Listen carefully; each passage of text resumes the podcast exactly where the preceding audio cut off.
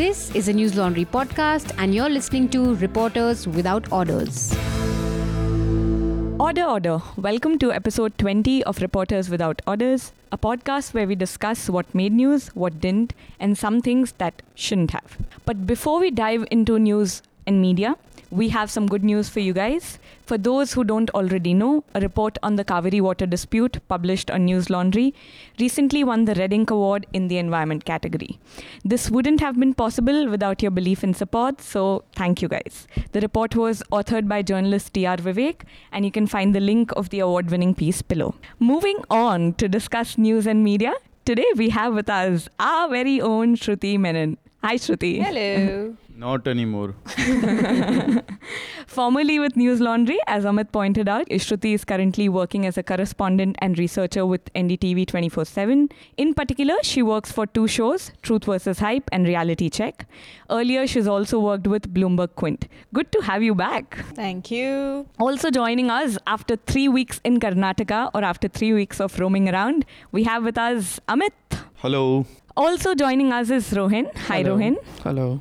And this is Cherry, your host for the episode. So without further ado, let's talk about what made news. Let's go to the panel. So Shruti, beginning with you, over the last week, actually more than the last week, the media has been obsessed with Karnataka elections. And not all state elections get as much attention. So what do you think was different this time? And the rest of the panel can be in. So what was different this time was definitely the way the elections panned out, and it demanded the kind of attention and coverage that the media gave to the Karnataka election this time. And there are several things that got overshadowed by the drama that was, so to say, Nataka in Karnataka, as many people say. Happened in Karnataka. Many things that were overshadowed by the elections. One of them was, of course, the Varanasi flyover collapse. And so several aspects of it could not have been covered. So the first and foremost, I know that it did not get wall-to-wall coverage. One of the reasons was because it happened on the day of the counting. Okay. And it was a very crucial day for Karnataka and the rest of the country.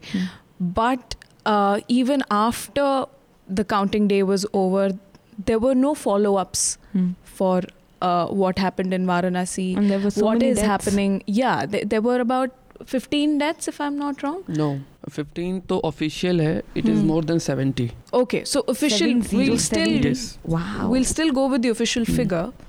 And the report that came out after 48 hours, the entire set of authorities who were liable for what happened. We still don't know who to point fingers at. Some say it was a thunderstorm, and Times Now did a sting operation, so to say. Two sting operations, one against on the police officers and one on the bridge corporation officials. So I really fail to understand what called for that sting operation, because in both the sting operations, the police officials are blaming the bridge corporation. The bridge corporation is blaming the police officials that they did not divert the traffic. Now, I don't know what element of that sting operation they would not say on record. I think even on record, the police officials would blame the bridge corporation and vice versa. So many things, many things that were missed out in that particular incident, very, very unfortunate incident that happened because of the Karnataka elections, and there were absolutely no follow-ups. But as you pointed out, a lot of drama happened, which is why it deserved the coverage it did. But the drama started sort of post the counting and post the polling. But even before that, like over the previous two podcasts, we've spoken about how much Karnataka elections are getting, how much coverage the Karnataka elections are getting, which is not as much coverage state elections, let's say in Jharkhand or Bihar, would get. So Amit, would you like to weigh in on this? I certainly don't agree with your analogy, because every election post 2014 has got equal amount of coverage in the news media It is also because of the kind of electoral juggernaut that BJP is running in the country. So I'll point out how and which election was covered in what manner. After 2014, Maharashtra elections happened, Maharashtra, Haryana, Jharkhand. All three elections were widely covered. And it was covered because it was the first election after Modi took over the country, so there was a lot of enthusiasm in the BJP as well as the media about how people respond to the BJP's electoral promises. Number two, second election was in Delhi. Obviously, Arvind Kejriwal outsmarted Narendra Modi. Will Narendra Modi be able to defeat AK-49? All that debate happened. We saw Kiran Bedi. We saw the number of interviews which happened. So again, it was wall-to-wall coverage. Then Bihar came. Bihar was the talking point for at least 2 months, I believe, if I'm not wrong, because the entire debate was whether RJD will be able to establish itself, whether it will be able to come back, make a return to the politics, the Grand Alliance politics, the DNA. There was a lot of drama even in... So you're basically saying that the difference has been the BJP? No, after 2014, because BJP takes every election very seriously and it puts a lot of energy. The Amit Shah, Narendra Modi, the entire...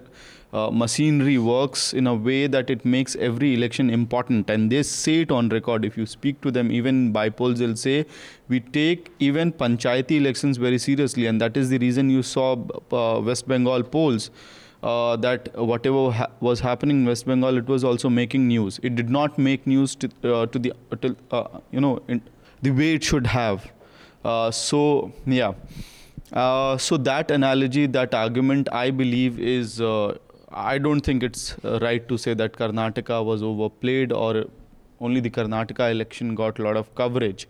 Yes, we I think it demanded, I'm sorry to cut you in, but it demanded the kind of coverage. It demanded the kind of coverage and it also got kind of coverage, or at least we think that it got a lot of coverage because there was election in only one state. Otherwise, what happens is your attention gets divided between 2-3 states where the polls are happening. And you will see a similar kind of attention from July, right from July in Rajasthan, Madhya Pradesh and Chhattisgarh. The three elections will go for polls in October, which will be again the semi-finals for the 2019 elections, as we will like to put it, term it as. So, yeah. And, something just to add, because I think we'll be also speaking about what did not get a lot of coverage. I have two things to talk about. One, I'll speak right away. The other, I think, when Rohin because I would like Rohin to weigh in on the coverage of Karnataka elections. Yeah.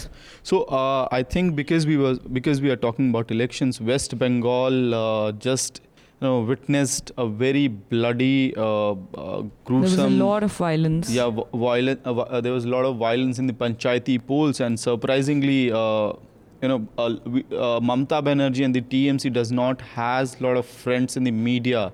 Media is always critical about the undemocratic, quote-unquote, methods used by the TMC goons, again, quote-unquote. But this time, when they were literally murdering the democracy in West Bengal, we could not cover it because the entire attention was fixed, the cameras was fixed in Karnataka. Which is what I'm trying to say. No, I said it got the coverage that it deserved, but I'm saying we could have also covered what was happening in West Bengal. Yes, West Bengal has witnessed a lot of violence even in the past when the left was in power, but this time things got really out of control. Even during the filing of nomination papers, journalists were attacked. Right. So, Rohin, bringing you into the discussion. मैं Amit की बात से सहमत हूँ और जिस तरीके से कर्नाटक इलेक्शन पे हम लोग बात कर रहे हैं, आप याद कीजिए कि यूपी का जो म्युनिसिपल कॉरपोरेशन का इलेक्शन था, वो किस तरीके से कवर किया गया था और पूरे टीवी पे था, मतलब कि दिल्ली में बैठे लोगों को भी वो दिखाया जा रहा था और इतना इम्पॉर्टेंट कर दिया था जैसे नेशनल लेवल पे वो म्युनिसिपल कॉरपोरेशन लड़ा जा रहा हो और वहाँ से टीवी वाले एनालिसिस कर रहे थे कि इससे 2019 पे क्या फ़र्क पड़ेगा तो जब which is what I think from the coverage and from what Amit is saying the panel can choose to disagree but it's the BJP factor that's playing such an important role. So is BJP shaping the narrative of the media? एक चीज़ तो ये है ही कि वो shape कर रही है। दूसरी चीज़ ये भी है कि हिंदी मीडिया के लिहाज से देखें तो इसमें मज़ेदार है कि केरल, कर्नाटक, ये हिंदी मीडिया के लिए कभी ऐसे टॉपिक थे नहीं जो उसको डिस्कस किया जाए। जब से अमित शाह सिर्फ नहीं जाते ना, बीजेपी एक पार्टी ऐसी है जिसके सारे कैबिनेट के लीडर्स उस स्टेट में होते हैं, चाहे वो नगरपालिका का ही चुनाव क्यों ना हो। तो जब एक पूरी मदारी पहुँचती है तो लोगों को लगता है कि मदारी देखने वालों का हुजूम बहुत बड़ा होगा, तो इसीलिए वो उसको दिखाते हैं। केरल में अभी देखिए विप्लव देव के जो इनसेंसिटिव कमेंट्स आ रहे थे, मजाकिया कमेंट्स थे, उस पर जिस तरीके से ट्विटर के फीड्स थे केरल के त्रिपुरा के जो लोग लिख रहे थे, उसमें एक बहुत गहरी बात छिपी है कि कम से कम आपका ध्यान अब त्रिपुरा पे तो गया। ये हिंदी मीडिया और मीडिया के लिए सोचने की बात है कि अगर कोई इनसेंसिटिव स्टेटमेंट दे रहा है तो वो आपके लिए न्यूज़ है, लेकिन वहाँ चीज़ें क्या हो रही हैं आपने उसको कभी कवर नहीं किया है। Makes sense. So just one more question related to Karnataka elections and its coverage. So when the media sort of becomes vulnerable, so what I'm trying to say is when there's so much coverage, do you guys think that the media becomes vulnerable to perception management tactics employed by different political parties? No, just to answer what you said a while back, in fact, whether the BJP is the one that is setting the narrative. But I think what Amit said here was right in the fact that they take every single election seriously, which makes other political parties also give the kind of fight that the Congress gave in the Karnataka elections. Something that not many of us expected. Once we saw the hung assembly, we thought it is going to the BJP, they will work some miracle out like they did in other states before. But this is one election where we saw how other political parties have also taken this election seriously, and they know that this is one of the semi-finals right before 2019. So it was a very, very, very fierce fight that Congress and the JDS put up against the BJP. So it's not, so to say, BJP building the narrative, but yes, the way it takes elections is making other people also take these elections seriously, including the media, which is why I think it got the kind of coverage it got, which it demanded. Again, I agree to him. So what I'm trying to ask is this, taking it so seriously, political parties taking it seriously is also letting or making the editors take the election seriously because there's a fight back. So does that make the media, or could that make the media vulnerable to stings, or rather, you know, news information, news pieces being planted, which could be picked up with the machinery that's been in place? And then we can move on from Karnataka. Media वाली बात पे एक चीज़ और मज़ेदार है कि ऐसा नहीं है कि लोग दिन भर वो देख के छट नहीं रहे हैं, वो छट रहे हैं। और एक तरीके से वो मीडिया लिटरेसी का भी एक, मतलब जिसको ट्रिकल डाउन कहते हैं ना, मीडिया लिटरेसी। जैसे नविका कुमार टाइम्स नाउ पे क्या बोल रही थी कि आवर गवर्नमेंट विल फॉर्म, तो लोग सोशल मीडिया पे इन चीज़ों को पिक कर लेते। जैसे अंजना ओम कश्यप ने उस वक्त बोला था तो लोग उसको पिक कर लेते और लोग समझते हैं कि कौन मीडिया हाउस किस तरीके से नैरेटिव को चेंज कर रहा है। अभी जैसे जब उन्होंने इस्तीफ़ा दे दिया, येदियुरप्पा ने जब इस्तीफा दिया, तो टीवी चैनल ये नैरेटिव चलाने लगे कि ये मोरल ग्राउंड्स पे देने लगे। तो लोग इतने मूर्ख नहीं है, वो टीवी देख रहे हैं और वो एंटरटेन हो रहे एक तरीके से।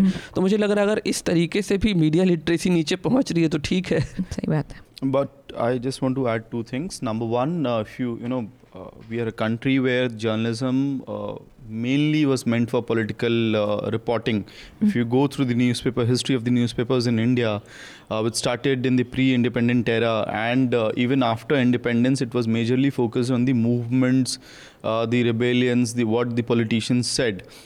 And we as a country could not move away, or we could not diversify the kind of reportage that we do.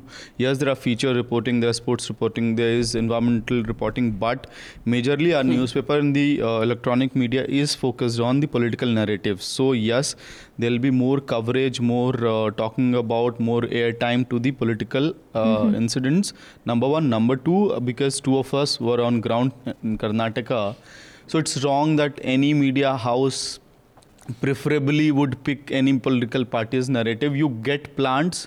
It depends on the reporters. It depends on you whether or not you want to go by what they're telling you. Because when you're on ground, you definitely get plants and you won't even realize that it's a plant. So how do you guys make that choice? So it depends on when you're on ground, you just don't have one single source, right? Mm. You have several sources, and as a reporter, what you do is to constantly try and check whether the kind of information that you're getting is credible or not. So you don't check it from one source, you check it from multiple sources. And then by the end of it, it is up to you to make an editorial call out of all the information that you've got. It is up to you to decide which one, according to you, based on all the facts that you've collected, you know which one you have to go by. Mm. So it's very easy to fall for a plant because it's very luring. And it will have, like, you will agree with me, but there were many plants that I was exposed to. I'm sure you were also exposed to many plants during our coverage in Karnataka. But then again, you have to make your own choice. Mm-hmm. And it's not an easy one. But both Amit and Shruti are grinning. I'm wondering what these plants were. You know, one thing to add to it, and then we will quickly move from Karnataka. Like the day when the governor, there was a whole speculation about the Yediyurappa has got the letter, the BJP is going to form the government. So we got the intelligence report, a kind of letter which was issued by the intelligence department to police officers. Then there was a tweet from Karnataka, BJP Karnataka Twitter handle. It was deleted. So you see on the ground that there are 50% of the reporters, TV reporters, would just ask their cameraman to switch on the camera and they'll give the P2C or they'll give the live to the studio. And there is there's a bunch of another bunch of reporters who would just say, hold on, let it be confirmed from the official sources. So again, it's about at what point of time you fall for it, or at what point of time you can hold your nerve. Yeah, that's it. So yeah, it's when you're on ground, it's about who gets the news first and who gets to break it first. So that kind of pressure is obviously there with TV reporters. Pressure of deadlines, right? Yeah. So that kind of pressures, those kind of pressures always are there, especially with TV reporters. And more than deadline, I believe, you know, that excitement of breaking a story. Yeah, exactly. Okay, so sorry, but we are going to move on from Karnataka and we're going to go to Rohin. Rohin, in the last week's podcast, you talked about Dainik Jagran's mischievous reporting. So what do you think was overplayed this week and what didn't get enough media attention? Overplayed ki koi wo nahi hai, lekin underplayed jo raha hai wo hai petrol prices. Ye petrol prices dramatically बहुत तेजी से बढ़े हैं. मैं एक example दे रहा हूँ कि अभी जो दिल्ली में पेट्रोल बिक रहा है वो 76 पॉइंट समथिंग है और अभी इंटरनेशनल मार्केट में पर बैरल का रेट है 77.90 पर बैरल है US डॉलर. ये रेट 2015-16 में अपने सबसे लोएस्ट पे था जब मिडिल ईस्ट कंट्रीज़ में वॉर की सिचुएशन थी. ये था 46 US डॉलर पर बैरल. तो उस समय सरकार ये बोल रही थी कि हम आने वाले समय के लिए तैयार हो रहे हैं. उस समय पे उन्होंने फिलिंग आर रिजर्व्स, वो मतलब रिजर्व भर रहे हैं. तो अब जब पेट्रोल प्राइसेस बढ़ गए हैं तो वो कहाँ गया है. इसमें दो चीज़ें बहुत मज़ेदार हैं. एक चीज़ और उसमें ऐड करने के लिए कि जब 2013 में मेरे ख्याल से यूपीए पे बहुत हाईएस्ट था, उस वक्त इंटरनेशनल मार्केट में भी बहुत हाई रेट चल रहे थे. उसके बाद ही डीरेगुलेट करने का फैसला लिया था मनमोहन सिंह की सरकार ने. उस समय था 112 पर बैरल. तो इसमें सरकार ने अभी जो GST लेके आई है सरकार, अगर सरकार पेट्रोल के दामों पे GST अप्लाई नहीं होता, अगर वो GST अप्लाई कर दे तो मैं उसका ब्रेकअप बता रहा हूँ. तो अगर हाईएस्ट GST का स्लैब 28% का लगेगा तो पेट्रोल प्राइसेस अभी के हिसाब से बनेंगे 49 रुपीज़, मतलब कि करीब 33 से 34 रुपये का फ़र्क पड़ेगा. उसमें मतलब जो डीलर को प्राइस पड़ेगा वो है 35, CGST 5 रुपया, डीलर कमीशन 4 रुपया, फिर स्टेट का जो कमीशन है वो 5 रुपया और उसके बाद रिटेल सेलिंग प्राइस 49 रुपया बनेगा. दूसरी बात ये कि जो हमारे नेबरिंग कंट्रीज़ हैं जो भारत से पेट्रोल ख़रीद रहे हैं वो अपने यहाँ बहुत सस्ता बेच रहे हैं. जैसे नेपाल में जो पेट्रोल का दाम है अभी वो 66.60, श्रीलंका में 49 रुपये, बांग्लादेश में 69 रुपये, पाकिस्तान में 50 रुपये और भारत में 76 रुपये. तो मुझे लगता है इस पे बात होनी चाहिए क्योंकि पहले जब भी 1 रुपया 8 आना बढ़ता है तो लोग सड़कों पे आते थे और उससे इन्फ्लेशन बढ़ेगा, हर जगह महंगाई बढ़ेगी, लेकिन इस पे कोई चर्चा नहीं है. बट इनफैक्ट दिल्ली में भी it's slightly cheaper because we are a union territory. If you look at Bombay 86 rupees Mumbai में, या it's much more expensive than what it is. It's also cheaper because I think state का कुछ state यहाँ आम आदमी party सरकार ने कुछ में रिड्यूस करके रखा है अपना share. And one more thing, इस बार हंगामा नहीं हो रहा है क्योंकि सियाचिन में जो हमारे जवान हैं उनको जूता पहनना बहुत जरूरी है. Okay, Amit. मजाक कर रहा था. No, I have to say this because last time I cracked a joke and someone wrote a letter to us. So, Amit, what do you think was underreported over the last week? So, I realized, I'm telling you a background story for this. I was, after completing the entire reporting day and all, I was walking on some street in Bangalore, and then a friend called me. He asked, where is Arvind Kejriwal these days? Why is he so silent? Is he afraid of Modi? I realized, dude, he is very much, trying and making efforts and struggling and fighting, because the next day he had asked all MLAs to march from CM's residence to the Raj Bhavan, the LG house in Delhi. And on a regular news day when you don't have elections, I think this is the news for the entire country. I mean, you won't see anything beyond it on the TV screens or newspapers for sure. So what has happened is whatever is happening in Delhi, because if we have something else happening in the country major like Karnataka or UP elections, will move there. Otherwise, Aam Admi Party is the best selling material. So you can take any point of view, you can peg your news whatever way it fits into your editorial policy. So whatever was happening in Delhi was important, number one. Number two, even if we see the regular news flow, according to that narrative as well, it was important. So I thought that it should have got coverage, at least in the so-called national media, but it not, because the parachute journalists were busy somewhere else. So yeah, that's it. Okay, so this week I want to discuss a couple of underreported stories. One I came across yesterday. So according to a brief in The Hoot, 34 people employed by ABP Limited through different contractors for different roles were fired and have been protesting outside the ABP premises for almost a month. And this has not been covered by any mainstream media. And apart from that brief in The Hoot, I tried looking up, I googled using keywords, I tried looking for it, I tried looking for press releases, I couldn't find it anywhere. So according to the report, these workers are protesting against not being paid the minimum wages in 2016. So they were told to form a union to get those minimum wages. They formed a union and they got the minimum wages in 2017. But that deficit of 2016 was never filled.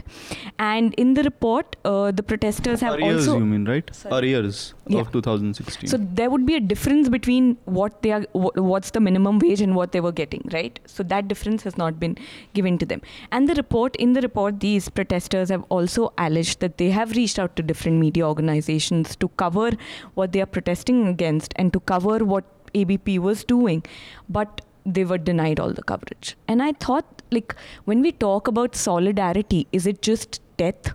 Is it just killing that can evoke protest? Is it just those sort of things that will evoke coverage? So that was one thing I want to discuss. So if anyone wants to weigh in before I speak about the next thing. I really, though you explained it very well what the entire issue is about, but honestly, I had no idea about this. And this is what? Yeah, so that's what none of the mainstream, forget mainstream, nobody actually ever pointed this out. But about coverage, I am not sure, because I really don't know what the nitty-gritties of this entire deal is. So I really would not like to comment on why it wasn't covered, but For the one point that you raised, is it only deaths that would call for solidarity? I don't think that's the case. But even in this case, if there are things that need attention, I'm pretty sure that the mainstream media will pick it up in time. Okay. So, anyone else you want to weigh in? I also want to highlight the coverage given to the narrative coming out of Israel and Palestine. Just to give some context to our readers, US recently shifted their embassy from Tel Aviv to Jerusalem, to which tens of thousands of Palestinians were protesting against.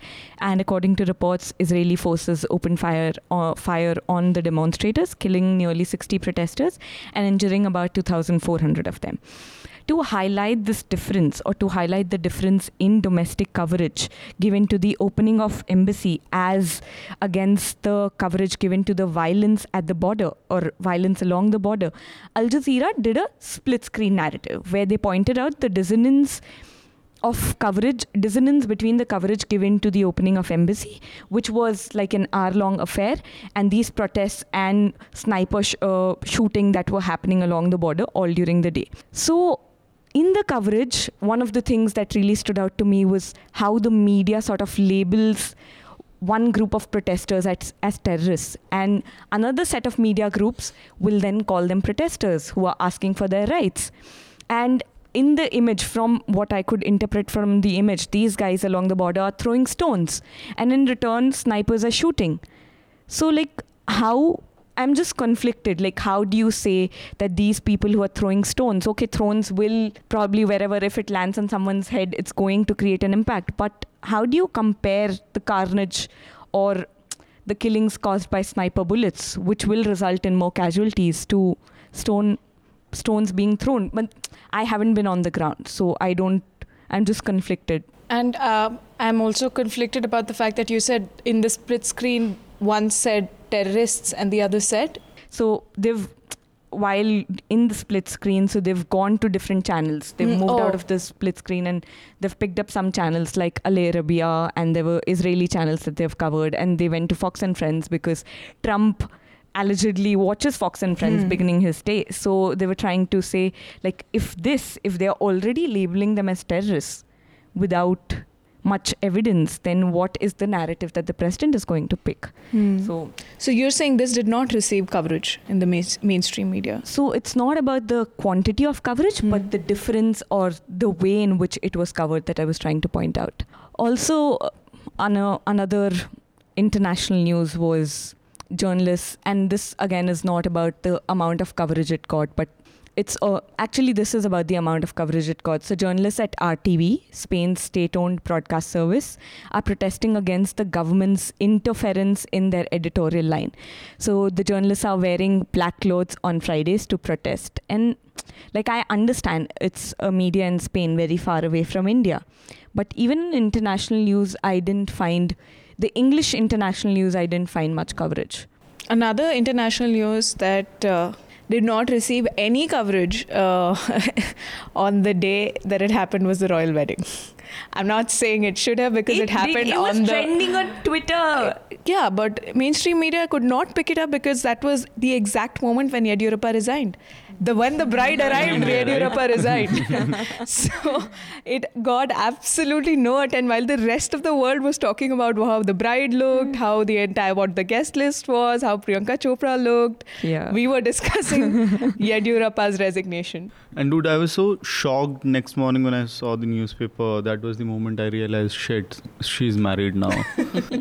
Okay. So before we close out for this episode, the panel, would you like to share your recommendations? Rohin. चूँकि petrol prices की बात हो रही थी, तो मैं चूँकि ये पेट्रोल पे एक्चुअली नहीं है लेकिन नेचुरल गैसेस पे ये किताब लिखी गई थी, gas wars crony capitalism and the Ambanis, ये परंजय गुहा ठाकुर का एक किताब है. मैंने पूरी अभी तक नहीं पढ़ी है, 20-30 पेज अभी भी बाकी है, लेकिन ये किताब बहुत इंसाइट्स देती है, ये पढ़नी चाहिए. Okay, Shruti? Yeah, so since we spoke so much about Karnataka elections, there are two pieces that I would recommend. One is from the Indian Express, which is called Karnataka Elections 2018, More Votes, Fewer Seats, How? So this explains how... Who's this by? The byline you're saying? Yeah. Konyan Sheriff. Okay.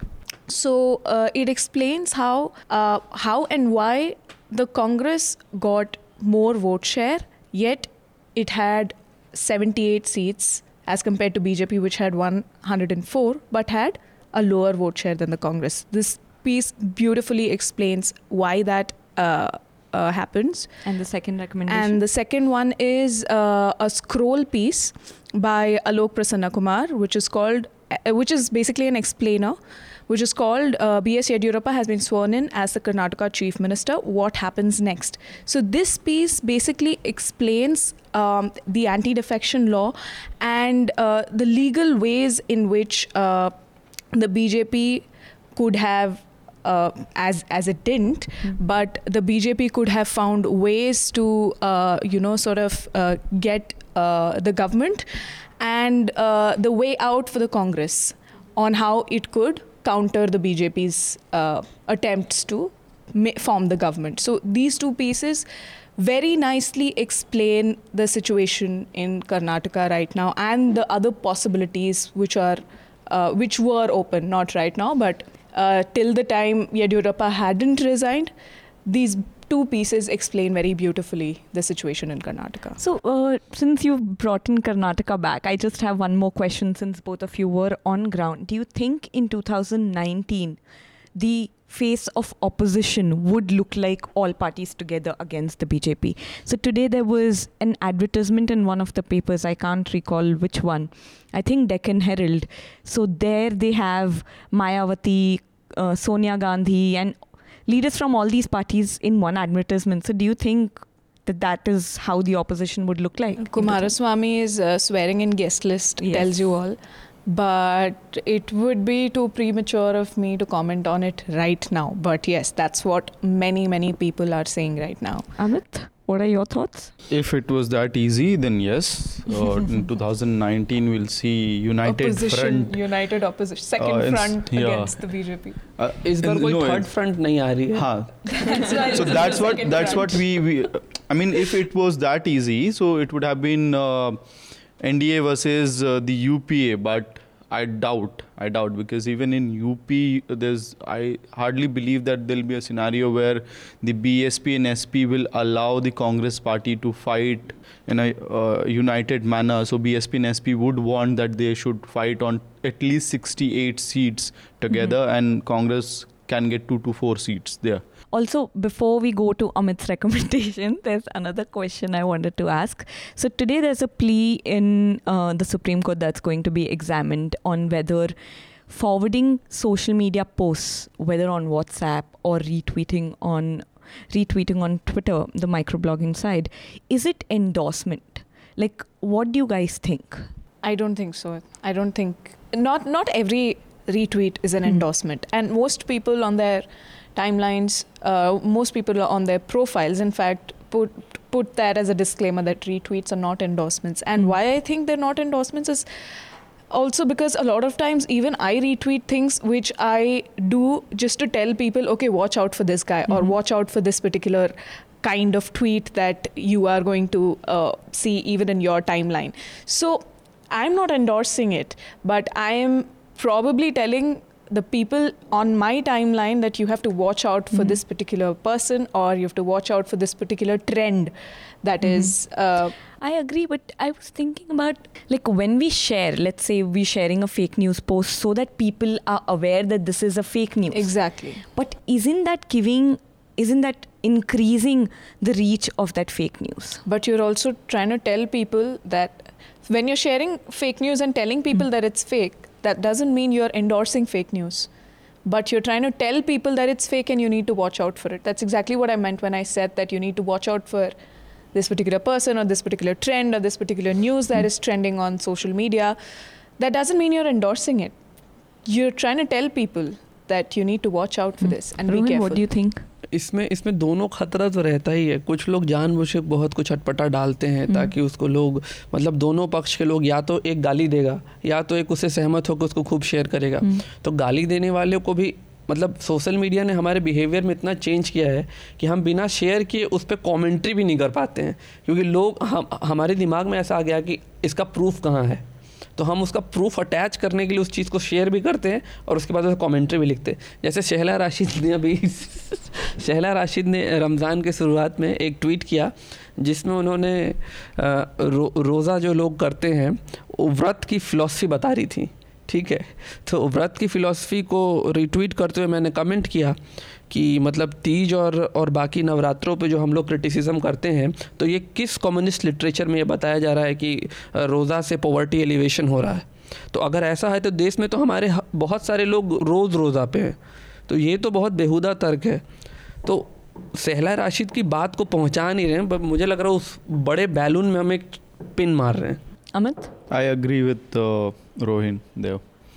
And because we are talking about Twitter, I have very good news for people, our listeners. And if इसको मैं एकदम शुद्ध हिंदी में बोलना चाहूँगा, अगर इस बहुत सारे लोग, अगर कोई भी बिहार से या उत्तर प्रदेश से या काउ बेल्ट से सुनते हों इस पॉडकास्ट को और वो तेजस्वी यादव को ट्विटर पे गाली देना पसंद करते हों, उसको नौवीं फेल कहना पसंद करते हों, ये बात मैं इसलिए कह रहा हूँ क्योंकि ट्विटर पे तेजस्वी यादव कर्नाटक चुनाव की वजह से बहुत कई बार इस बात को कह चुके हैं कि हम बिहार में सिंगल लार्जेस्ट पार्टी हैं, इसलिए हमको मौका मिलना चाहिए सरकार बनाने का.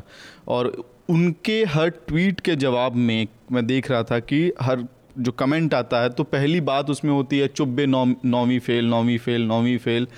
तो जो लोग ये बात कह रहे हैं और गणित बता रहे हैं कितना परसेंट क्या आया, तो इसके साथ एक और बात जोड़ दूं कि अभी बिहार बोर्ड का रिजल्ट 15 दिन के बाद आएगा और आप देखिए रिपोर्टर्स एकदम बैठे होंगे कि पकड़ना है टॉपर को, क्योंकि ये एक बहुत सेक्सी ट्रेंड बन गया ना कि टॉपर को पकड़ के आप क्वेश्चन करें. लेकिन अभी वहाँ क्या पढ़ाई हो रही है उस पर आप कोई क्वेश्चन मार्क नहीं लगाएंगे, अभी नहीं देखेंगे टीचर क्या कर रहा है, उस पर टीआरपी नहीं मिलती है, उस पर कुछ नहीं मिलेगा. उसके बाद आप क्वेश्चन ऐसा बनाएंगे, 10वीं पास वाले से आप ऐसा ऐसा सवाल पूछेंगे कि पत्रकारिता वाले को नहीं मालूम होगा, जो रिपोर्टर तो खुद नहीं मालूम होगा उसका जवाब, लेकिन वो क्वेश्चनर बना के जाता उस लड़के के पास पूछने. तो बस एक पॉइंट आउट करने के लिए मैं इस बात को कह रहा हूँ कि बिहार में 100 सीटों पे राजद ने चुनाव लड़ा था और 100 में से 80 सीटों पे विक्ट्री मिली थी, जो कि किसी भी पार्टी के लिए बहुत बड़ा सक्सेस रेट है. अगर आप वो देखें तो मतलब 80% सीट्स पे आप जीत रहे हैं जो आपने कंटेस्ट किया, बहुत रेयरली होता है ऐसा. नंबर 2, वोट शेयर जब वो कहते हैं तो पॉइंट आउट कर रहे हैं लोग कि बीजेपी को 24% वोट मिला था और 18% आरजेडी को वोट मिला था. तो जो 9वीं फेल बोल रहे हैं तेजस्वी यादव को, उनके लिए मैं कहूँगा कि 4थी फेल हैं आप, अगर आपको गणित इतनी सी नहीं आती है. क्योंकि 100 सीटों पे राजद लड़ी, 100 सीटों में उसको 18% वोट मिला. भाजपा लड़ी 159 सीटों पे, 159 सीटों में उसको मिला 24% वोट शेयर. तो दोबारा स्कूल में एक रिफ्रेशर कोर्स करें और परसेंटेज निकालें कि कौन कितने सीटों पे लड़ा और किसको कितना परसेंट वोट मिला. तो उस हिसाब से तेजस्वी यादव का जो क्लेम है we are single largest party and highest vote share, वो सही है. ये हो गई मेरी रैंटिंग. अब रहा रिकमेंडेशन, तो रिकमेंडेशन है एक क्विंट ने बहुत ही शानदार वीडियो बनाया है, दीपक ठाकुर, जिन्होंने गैंग्स ऑफ वासेपुर का एक बहुत ही फेमस गाना गाया था, क्या है, राइटवा करो जी घबराओ नहीं मोरा. So what's it about? The Quint's piece? एक वीडियो है, दीपक ठाकुर मुजफ्फरपुर बिहार के रहने वाले हैं और वहाँ एक ऐसे गांव में रहते हैं जो पानी से घिरा हुआ है. और उन्होंने 2 फिल्मों में अनुराग कश्यप के एक गैंग्स ऑफ वासेपुर का बहुत ही फेमस गाना गाया और बाद में मुक्काबाज में 2 गाने गाए हैं. और इसके बाद भी इन 2 फिल्मों के अलावा उनको कोई काम नहीं मिला है. तो उनकी लाइफ पे ही है कि कैसे एक बिहार के छोटे से गाँव से वो फिल्म में उन्होंने 2 गाने गाए, काफ़ी फेमस भी है वो गाने, लेकिन अभी भी उनकी ज़िंदगी में कोई बदलाव नहीं आया. और अब उनके एस्पिरेशंस हैं कि बम्बई जाके वो अपना करियर के लिए दोबारा एक बार स्ट्रगल करेंगे, फाइट करेंगे. बहुत शानदार वीडियो है, देखें, मज़ा आएगा.